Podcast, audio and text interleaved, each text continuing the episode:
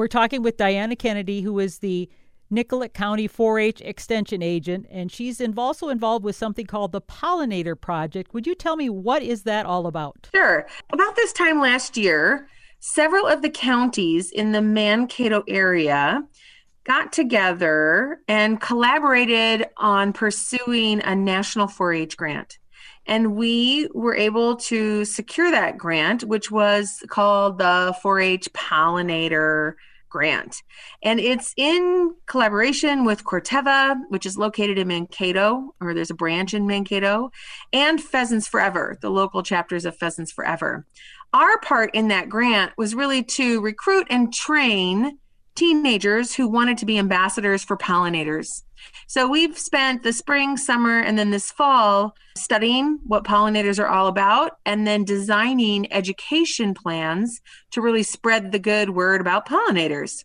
So Chloe is one of our teen ambassadors, and she was already well on her way to advocating and being an ambassador for pollinators before we even came along with this 4 H program in the Mankato area counties. Well, Chloe is Chloe Johnson. She is in sixth grade from the Sleepy Eye Wide Awakes. That's her 4 H club. Chloe, tell me about your involvement with pollinators. What sorts of things have you done?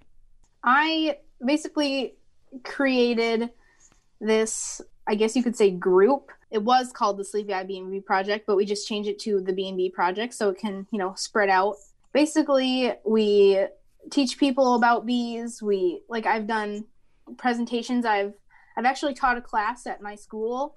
Chloe, what makes one your age want to do a pollinator project like this? When I was in fifth grade, sixth grade, one or the other. so I was actually doing some homework and it started talking about bees and some how some of them are like the numbers are going down for some of them and I thought, you know what? Maybe it would be a really cool 4-H project to help bring them back. And that turned into a whole entire club-like thing.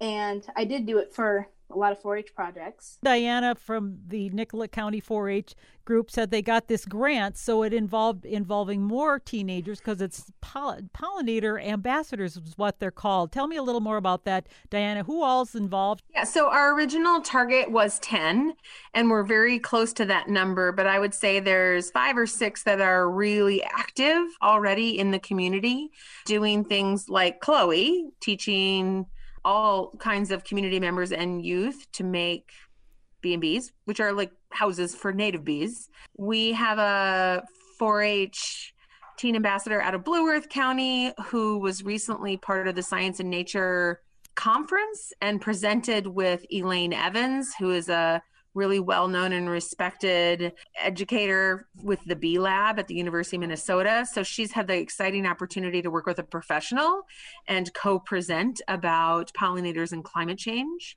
So they're doing a whole array of projects. There's another pollinator ambassador who is really interested in how pollinators help us have the foods that we love and really discussing, you know, what the pollinator plate looks like, what things wouldn't be on our plates if we didn't have pollinators.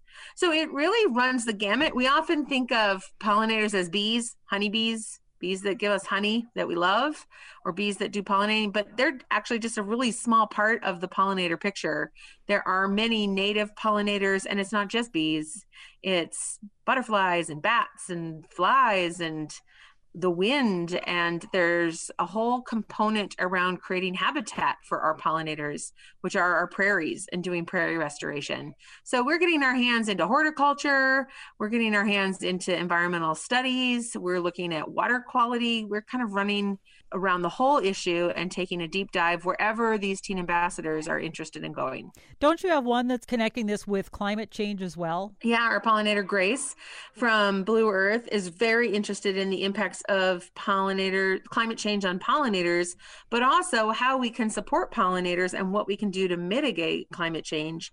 And she has a whole number of action steps that youth can take to really help our pollinators thrive in Minnesota. Chloe, what are some things you have done to support the habitat of pollinators? So, we have been making things called, they're basically solitary bee houses. They help with the population of solitary stem nesting bees. And I'm actually going to be doing a class where I teach people how to make them. Basically, the bees just nest in the straws. We actually let people host a B&B, I should say. They host a B&B and then we collect it again and then harvest the cocoons what I know about Chloe is that she knows a lot about these mason bees. Like, if you wanted to know about a native bee and how it behaves, which is really different than a honeybee. So, our honeybees, we always think of them in colonies, right? Collecting right. themselves into mm-hmm. colonies. Mm-hmm. Very, very few bees actually live that way. Most bees live alone. And so, what the bees do that Chloe teaches people how to make is give them a place to live and then you can kind of take a look at them and learn about them if you want to be as observant as Chloe is about those bees. A solitary bee is a it does not live in a colony. It isn't in a hive with a queen bee. Uh, a solitary bee is its own queen. It does it goes wherever it wants and like I said it can be uh, stem nesting or ground nesting, but that's what a solitary bee is. It lives on its own. Bees, they do not make honey. They do a lot more pollinating than, you know, honeybees and bumblebees do. Like a lot more. They're non aggressive, and only 30% of solitary bees have a stinger. Also, they're kid and pet friendly. I've actually held a lot of bees. Even I've even held bumblebees and honeybees before. So, Diana, what is the future of this program? I know you've actually done a lot of educating for these kids as well. They come and they learn about pollinators, they learn about habitat. I mean, they learn about so many things. What sorts of things does a, 4 H bee ambassador or pollinator ambassador do then? So, we do a lot of different training based on what our interests are.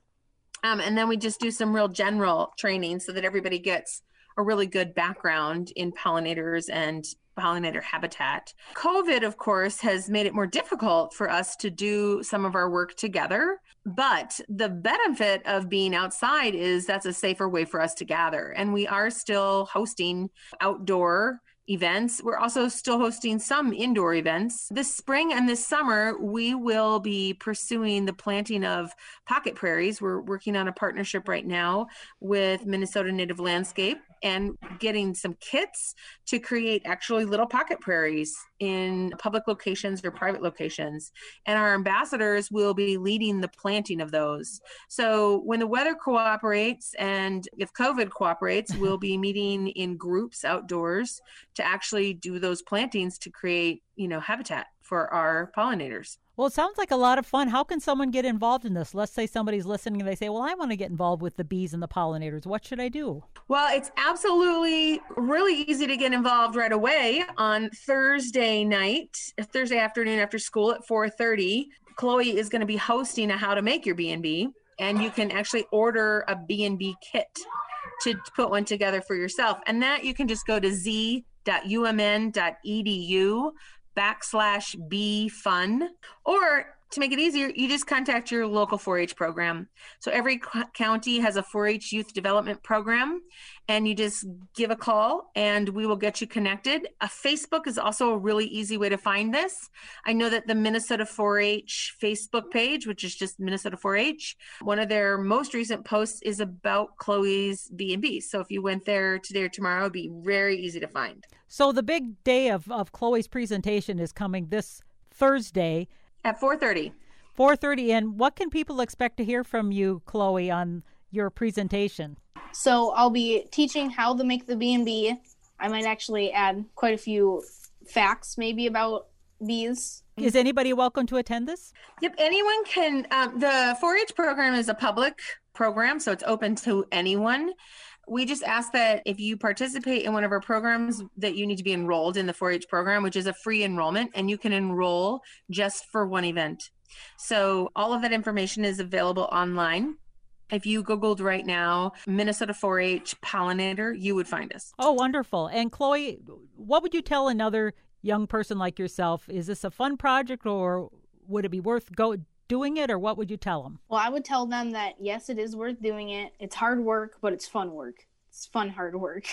well, it sounds like a really great project. Any final words from you, Diana? Diana Kennedy, the 4 H Extension Agent with Nicollet County, and we've been talking with Chloe Johnson, a 4 H'er with a sleepy eye wide awakes who is a pollinator ambassador. Yeah, I would also like to add that, you know, part of what is so spectacular about the 4 H Youth Development Program is that we're all about hands on learning and learning content, but we're also about teaching leadership skills. So, part of what Chloe's doing while she's working on pollinators, which is a passion of hers, is she's also working on her leadership skills how to present information, how to do public speaking like this, how to write out an activity for other people to follow. And so, it really is more than one thing happening at one time. And like I said, it's open to any youth to follow any spark. And so give us a call. Wonderful. Thank you both, Diana and Chloe. We really appreciate it. And we hope that we'll be attracting more bees to the area because of you. Thank you, Karen. Thank well, you.